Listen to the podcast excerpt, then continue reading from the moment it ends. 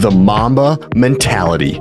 This is DJ Hillier here with your weekly wisdom brought to you by Element.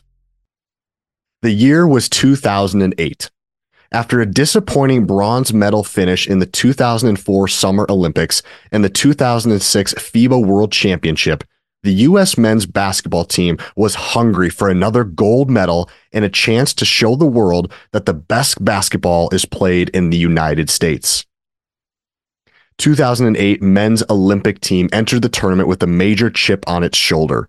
Coached by Duke's coach Mike Krzyzewski and led by Kobe Bryant and LeBron James, the roster was nicknamed the Redeem Team as a play off the legendary 1992 squad, the Dream Team. All of the best players in the NBA teamed up to put the best Americans on the floor. The roster included guys like Chris Paul, LeBron James, Carmelo Anthony, and Kobe Bryant. They were also coached by one of the greatest of all time in Duke's Mike Krzyzewski. There couldn't have been a better coach or a better team put together to compete in Beijing. Before traveling over to Beijing to compete in the Olympic Games, the team had about three weeks to train together, practice, and create some team chemistry in Las Vegas. And although there are many, many stories from this team, both on and off of the court, there's one that was leaked out that I think needs to be told time and time again. See, the USA basketball team trained hard during the day and partied harder at night. Their hotel was on the famous Las Vegas Strip, and they were technically in their off season from the NBA. One of the very first nights, the entire team was getting ready for a night on the town, or in this case, a night on the strip. On their way out of their hotel room, the team walked through the hallway and knocked on Kobe's door and asked if he wanted to join them. Kobe shook his head and said, Nah, man, that's not for me. The rest of the team standing in the hallway, they shrugged it off and said, Hey, sounds good. We'll catch you later. Now, if any of you have ever been to Vegas, you know that they intentionally try to make it so you don't know what the heck time it is.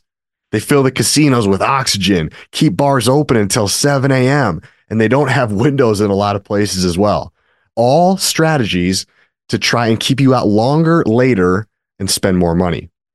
Well, this particular night, the team stayed out partying until 4:30 in the morning. As they walked back into the hotel lobby, one of the guys hit the button for the elevator. No more than 10 seconds later, the elevator doors opened, and there was Mr. Kobe Bean Bryant. In full basketball gear and a water ball in his hand, heading to the basketball court that they installed in one of the ballrooms. Kobe nodded at his teammates and walked right past them as the guys all stared at him with their jaws on the floor. Sure enough, the next morning, Kobe had a couple guys join him for his famous 4:30 a.m. workout. The day after that, a few more. And a few days later, the entire USA basketball team was on the floor with Kobe Bryant at 4:30 in the morning. Leading by example is something Kobe did to an elite level. Kobe has said on multiple interviews when he was alive that he wasn't the best player growing up. He even said on a podcast, I sucked in middle school. I was awful. But he was quick to have the awareness and realize that most athletes practice for that mandatory two hours per day, the, the typical 3 to 5 p.m. after school. So Kobe, when he was young, he would find these little pockets of time where he could get extra practice in. Two hours before school, another two hours uh, before or after dinner. Kobe worked harder than anybody else in middle school, in high school, and in the NBA. And those little pockets of time that he found, they just compounded week after week after week. It wasn't that other guys weren't work, working hard. No, they were. It was just that Kobe was getting double and sometimes triple the amount of hard work in, and he knew it. Talk about a confidence builder and a complete competitive advantage. Another one of my favorite all time Kobe stories comes from uh, Alan Stein Jr., an NBA performance coach, keynote speaker, and a former guest on my podcast. Several years ago, Alan got invited to the Kobe Skills Camp, where he hosted a bunch of young basketball players for a week. Alan was invited to help coach and really just help the staff however they needed. After one of the days was over, Alan walked up to Kobe and asked if he could watch one of his private workouts. Kobe said, "Of course. Meet me at 4:30." Alan looked down at his pamphlet which included the itinerary and the schedule of the camp. And before he could even utter the next words out of his mouth, Kobe said, "Yeah, that's 4:30 a.m., bro." Alan smiled and nodded because he was stoked that he had the opportunity to go watch one of the greatest of all time work on his craft. So Alan decided that he was going to show up extra early. He wanted to get there early so he could impress Kobe and show him how thankful he was that he was allowing him to be there and watch one of his private workouts. So Alan set his alarm for 3:30 in the morning so he could get to the gym by 4 a.m., 30 minutes before Kobe's workout even started. As Alan drove from the hotel to the gym in the dark, he could hardly hold in his excitement. He pulled into the parking lot, shut off his car, and opened his door. From the parking lot, Alan could hear a ball bouncing and sneakers squeaking on the gym floor. He turned around, and sure enough, the lights were already on, and Kobe and his trainer were already deep into an intense workout. Alan couldn't believe it. Just when he thought he was going to surprise Kobe and be the first one there, Kobe was already one step ahead and drenched in sweat. Alan walked into the gym and took a seat in the bleachers to watch and admire the work ethic from the Mamba himself. Drenched in sweat, Kobe was running through a bunch of high speed footwork drills with his trainer.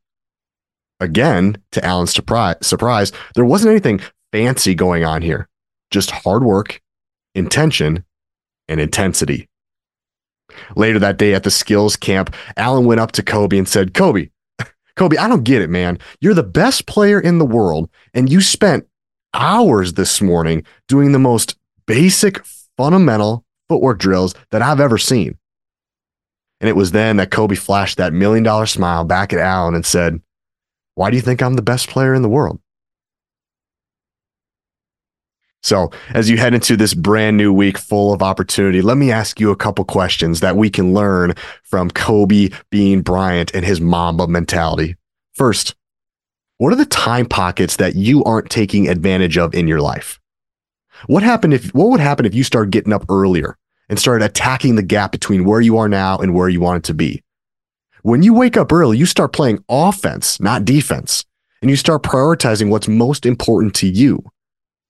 What would happen if you got up 20, maybe even 30 minutes earlier than you do right now? Or maybe it's not 20 or 30 minutes. What if you got up five minutes earlier than you do right now? As we learned from Kobe, it wasn't the massive amounts of times, it was just these little pockets that compounded over time. Second, what are the basics in your life that you need to master? Now more than ever, it seems like it's so easy to get caught up in the fancy stuff the fancy workouts, the fancy morning routine, the fancy recovery protocol. Instead, what are the fundamentals that you need to stay focused on?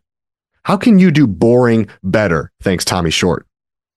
And third and finally, what would it look like if you became the hardest worker or the hardest person in any room that you walked into, like Kobe Bryant? What would that look like? What would the results be in seven days? What would it be in seven months? And what would it look like in seven years? Thanks for tuning in. I'll catch you again next week for another weekly wisdom. Make it a great week.